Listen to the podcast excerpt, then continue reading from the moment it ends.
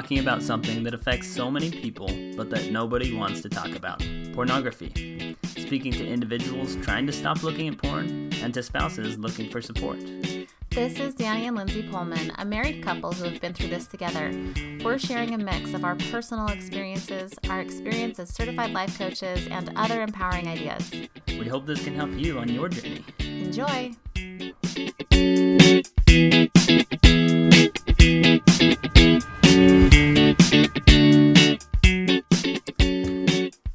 Hello, everyone. I'm here today coming at you live without Danny.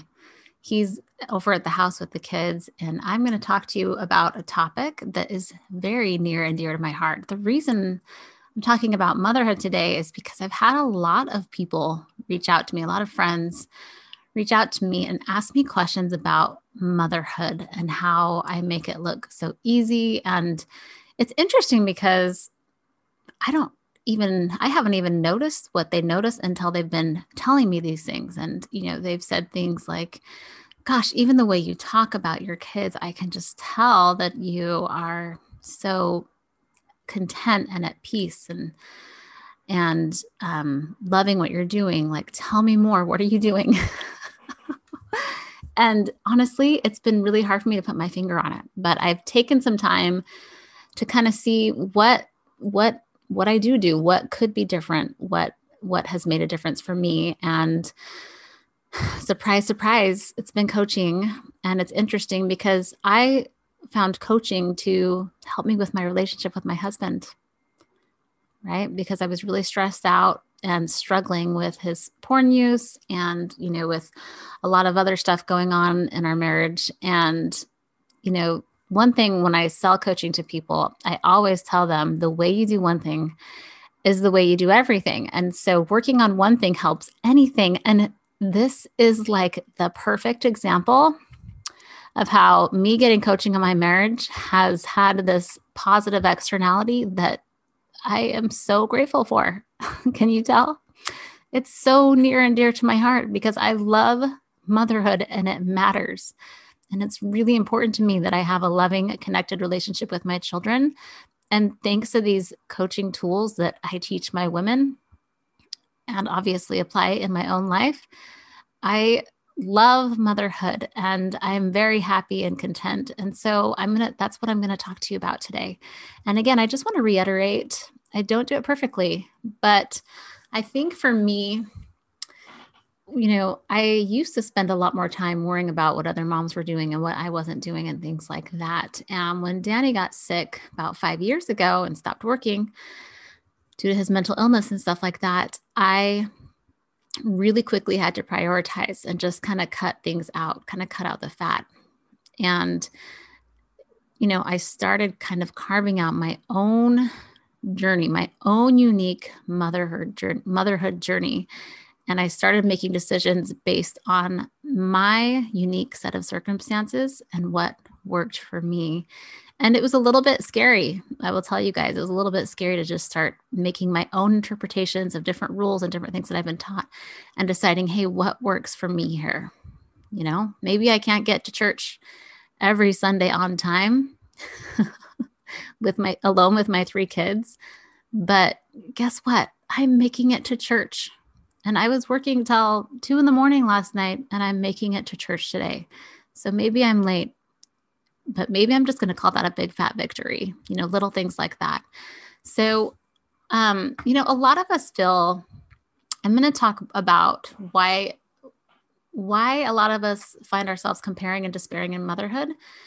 And I want you to understand that if this is you and if you can relate in any way, because I know I did a lot of this and I probably, I'm sure I still do um, why it makes sense. Okay. And it's not a problem if you do any of this. It actually just makes sense because, you know, when we go to school, we naturally find friends that we are like naturally, and we find ourselves comparing to them. Like it's very normal in our species to, you know, that whole like attract attracts like thing. Um, you know, and for me, when I went to school, I wanted we want to blend in most of the time or only send out when it's to our advantage advantage and sometimes not even then and you know some of us got compared by our parents. We get compared, you know, we compare ourselves to our neighborhood, our neighbors, and things like that. Um, you know, she's the glamorous one, she's the athletic one, so I might, I must not be because she's this. And I'm a huge Crown fan. I'm actually making my way through it for the second time. And I don't know if this is factual, but that those episodes where um, the king talks to his daughters, and one daughter is the pride, and the other is his joy that stuck with them. They they show how that stuck with them for years and decades, and they both found themselves wanting what they didn't have. And so those things matter. And so if you find yourself comparing yourself to other people, it just makes sense. All right. This is our brain in survival mode. It's scanning for evidence to keep us safe and secure. And we're, you know, we want to create, do whatever we can to create this to create certainty in our certainty in our lives even though a lot of times this certainty that we think that we're creating is usually more of an illusion so if we've carried these socialized beliefs any of these like maybe it was we compared ourselves to friends when we were younger right? And we, or siblings and things like that. But the thing is is like becoming a mother doesn't just magically change all that right? We carry if we don't do any thought work on this then we can carry these socialized belief systems into our motherhood and it just makes so much sense all right? And it might be making if this is you it might be making you miserable. Okay. And I don't think we always realize this, but sometimes our lower brain makes us believe that a lot of this stuff is really, really important, like so important, right? So here's the thing we used to do these things, and maybe to some extent as a kid, it felt like a matter of life or death. It used to be a matter of life or death. Like it, that's what it felt like. And I want you to focus on the word it used to. It used to be a matter of, feel like a matter of life or death to blend in or to stand out or to compare or whatever it is, right? And it doesn't have to be anymore. Okay. So our brains are going to keep looking for evidence of whatever we decide to have it, we want it to look for. So let's decide where we want to put that, where we want to put, um, where we want to put blinders on, or maybe where we want to like, where we want to start turning our, what we want to turn our head towards. All right. So I think the biggest thing that helped me um, in my own motherhood was just to decide that what just about every other woman was doing as a mother is irrelevant. And yeah, it makes sense. Sometimes we are going to like ask questions and get a little bit of validation here and there and find out things like, yes, of course, we have friends. And as women, we're meant, we're not meant to be isolated in our own houses. We are meant to be with other people and support each other and have like deep connectedness. So that is true. But if we're always comparing ourselves to other women, so much so that we're not even tapping into ourselves to see what resonates with us, then I want to say that we might have, we might, there might be some stuff that we're doing that's just irrelevant. Okay. And a big part of that is because what other women are doing, you guys, it's not always what is. What we see isn't what is. If you remember that podcast episode about my husband, um, where I talked about my husband gaming like crazy and it like drove me crazy, you know, here I was looking at someone I perceived to be doing very lazy things and not contributing to the family. And I didn't think it was fair. And I lived with this person. And you would think, oh, yeah, like if you live with this person, you know, you know what they're capable of. You know this, you know this. But you know what, you guys? I didn't know. Right? On the surface, he was gaming and it was driving me batty. But in hindsight, what we've both learned is that, you know, he was recovering from some serious childhood trauma. His amygdala was working on overdrive and he appeared all the, exhausted all the time and I didn't get it. And so with motherhood, it's the same. What you see is not what you see. in these other mothers, it isn't what is. And it doesn't even mean that, you know, she's struggling or suffering somewhere else. She very well may be or may not be. It's irrelevant. Okay. Even if it appears that another woman has it all together, it's irrelevant. We all have ebbs and flows in our lives. Our ebbs and flows and seasons will always be different than those around us, even those people we grew up with. Okay. I will say when I got, when my husband got sick, one my one of my best friends was just coming out of maybe one of her if it was an ebb you know one of her times of where she had to spend a lot of time receiving help. And i was just going into a season of needing a lot of help right? So it didn't match like where our periods where we're able to give and receive they don't match up with neighbors or with other women and they don't we don't want them to because that person showed up and supported me more than like I'm getting so emotional, but she was there for me when I needed help so much that I couldn't say no. Right. And so just know with all these women, even if whether, you know, maybe they do have it all together and that's totally fine. We're going to have those seasons for ourselves too. It's just irrelevant to wonder why or wonder anything like that if it's taking you away from learning more about you. Okay. So there are times where we give more, there are times where we give less, and we get to decide how that looks for us. Okay. So if comparing is irrelevant, then what does relevant motherhood look like? I love the idea of relevant motherhood because then we can just ask ourselves when stuff comes up and we need to make decisions, right? Is this relevant? Is this relevant? Okay. So when I think about relevant motherhood, I think about re- relevant motherhood as you deciding what works for you. I think of it as you spending energy on yourself and thinking about what you want and not what you think you should want or not what others think that you should want. It's you carving out your dreams and your life based on your absolute beautiful, unique set of of experience that no other human has.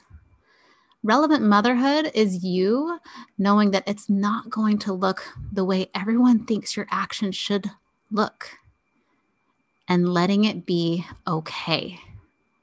Being willing to go forward in that anyway. All right. Relevant motherhood is you letting people be wrong about you and loving them anyway. Relevant motherhood is you fiercely loving and protecting your beautiful self the way you would one of those beautiful newborns that you have. And here's the thing you're probably sitting here thinking, why is she just talking about herself? Why, what about like motherhood? What about my kids? Here's the thing, you guys taking care of yourself is the thing that's going to help you organically show up for the kids in a sustainable way that you've been wanting to. Okay. It really is. All right. And first of all, it doesn't need to be confusing or hard. I think if we just ask ourselves what looks like love, we can have so much more insight into what we want to be doing or what or making decisions and things like that. So, if you care enough to listen to podcasts like this or any self-help, you know, doing any form of self-help or reading up on motherhood, guess what? You're probably doing fine. All right? I'm just going to say you're doing fine. All right.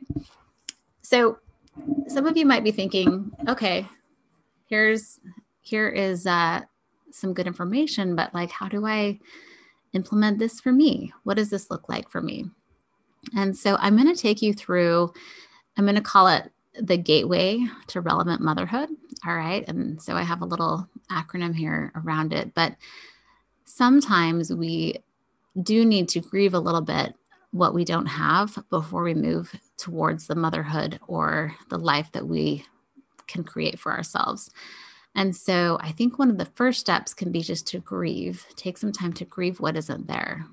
You know, in your motherhood, maybe you thought it was going to be this perfect, fantastical experience where, you know, you were getting up every morning and making pancakes for your kids and waiting for them, like, you know, excitedly after school every day and and you know that you were going to be their best friend when they were teenagers and all the things like every expectation that you've had that hasn't come to fruition just let yourself grieve that and let it be okay all right that that it didn't turn out that way.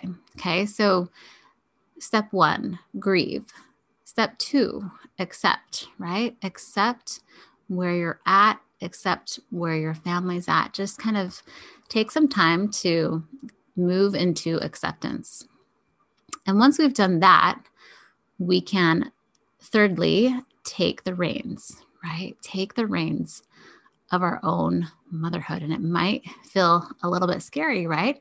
And what this, another thing that this means is just own, taking some ownership around our own emotions and our own experience of motherhood, because our experience of motherhood is ours and ours only. Our reality is in our minds. And so when you take those reins, you are owning that your complete, you know, your reality of motherhood has been yours and it gets to be yours. So let's start steering and guiding it to where we want to be. Okay. And that can feel a little scary at first. I know for some people it's a little bit like shame inducing because they're like, wait, what? I've had I've had power here that I didn't know or didn't have access to. And if that's you, guess what? That's okay because you didn't know. Right? A lot of us don't know that how much power we have. And that's why as coaches it can be so impactful. And once we've taken the reins, we can, you know, number 4 step into ease, empowerment and creativity right? When we're in a space of empowerment and ease, we're open to creative solutions. Number five, willing to be alive in it all. What if we just let our kids see our humanness so they stop expecting perfection of themselves as they get older, right? When I was a kid, I thought everyone in their 30s had everything together. I thought they had their lives together. And I thought that was going to be, that's how it was going to be for me. so it kind of came as a shock to me when that changed. And so, I, what if letting our kids see our humanness is a big part of that? And what if living, willing to be alive in it all includes us, you know, being con- alive in our pain, alive in our joy, just connected to that full emotional experience. All right. Another number six, act on your knowing. Okay. Relevant motherhood is acting on your knowing when others disagree with you. And it might be uncomfortable at first, but I will tell you if you keep doing this, you will be grounded, calm, sure, and certain. You can you can do it from that space. And again, you can do it loving those people anyway, even if they don't like what you're doing. um, another thing too is like, you know, with acting on your knowing, I think that a lot of that comes from creating internal validation, right? We can get all the external validation in the world from people that we love, but until we offer it to ourselves, we won't be able to feel consistently better in the way that we're like really, really wanting to. Number seven, yoked, connected, rested. All right. When we are connected to our bodies and connected to ourselves, that can come and we can, you know, a lot of that comes from, first of all, being connected helps us to act on our knowing, but also when we do act on our knowing, it kind of like develops out that connectedness and trust that we're all seeking so much. So pay attention to your body. It's so smart. It knows what you need, it knows the truth from the lies. Pay attention to this power. It's so incredible. And another thing, too, I put rested in there, you guys, because I think a lot of times we don't always pay attention to the marginal rate of return on our output. And so sometimes we we get a little perfectionistic and we think if we're going to have like a night out with our kids it needs to be 100% or we don't do it at all. But here's the thing, I feel like sometimes 4 hours we spend prepping for something we could have probably spent 4 minutes and our kids might get just about the same happiness factor from it, right? Cuz what they're wanting is probably the connection and attention from us. And sure, it's really fun when we've got, you know, 40 hours of crafts, but also like a piece of paper and some paint can be amazing too. So start paying attention to, you know, projects that, you know, where you aren't rested because you're spending so much time doing trying to like prepare everything perfectly. What if all it needs to be is you doing enough to spend some quality time with them? And what if the marginal rate of happiness return is very, very, very minimal. if like very minimal based on what your input is. And that way you can be more rested when you're with them anyway. All right. So I think those are ways for us to kind of get connected to ourselves so that we can pay attention to our own motherhood and how it relates to us. And I will tell you guys, one of the other benefits of this is you will have so much more energy to think about you and what you want in your life and what's fun for you, right? Because thinking about neighbors and all the other people in the world and what they're doing as mothers and what you're not doing, that takes energy. All right. Your journey is unique. Your journey is beautiful. And thankfully, it gets to be relevant only to you. You have already been carving something out. Now we're just aware and we can be more intentional about it. Lastly, I want you guys to know that wherever you are is totally okay. And if you're wanting more, it's totally 100% available to you. And it can come from getting coached.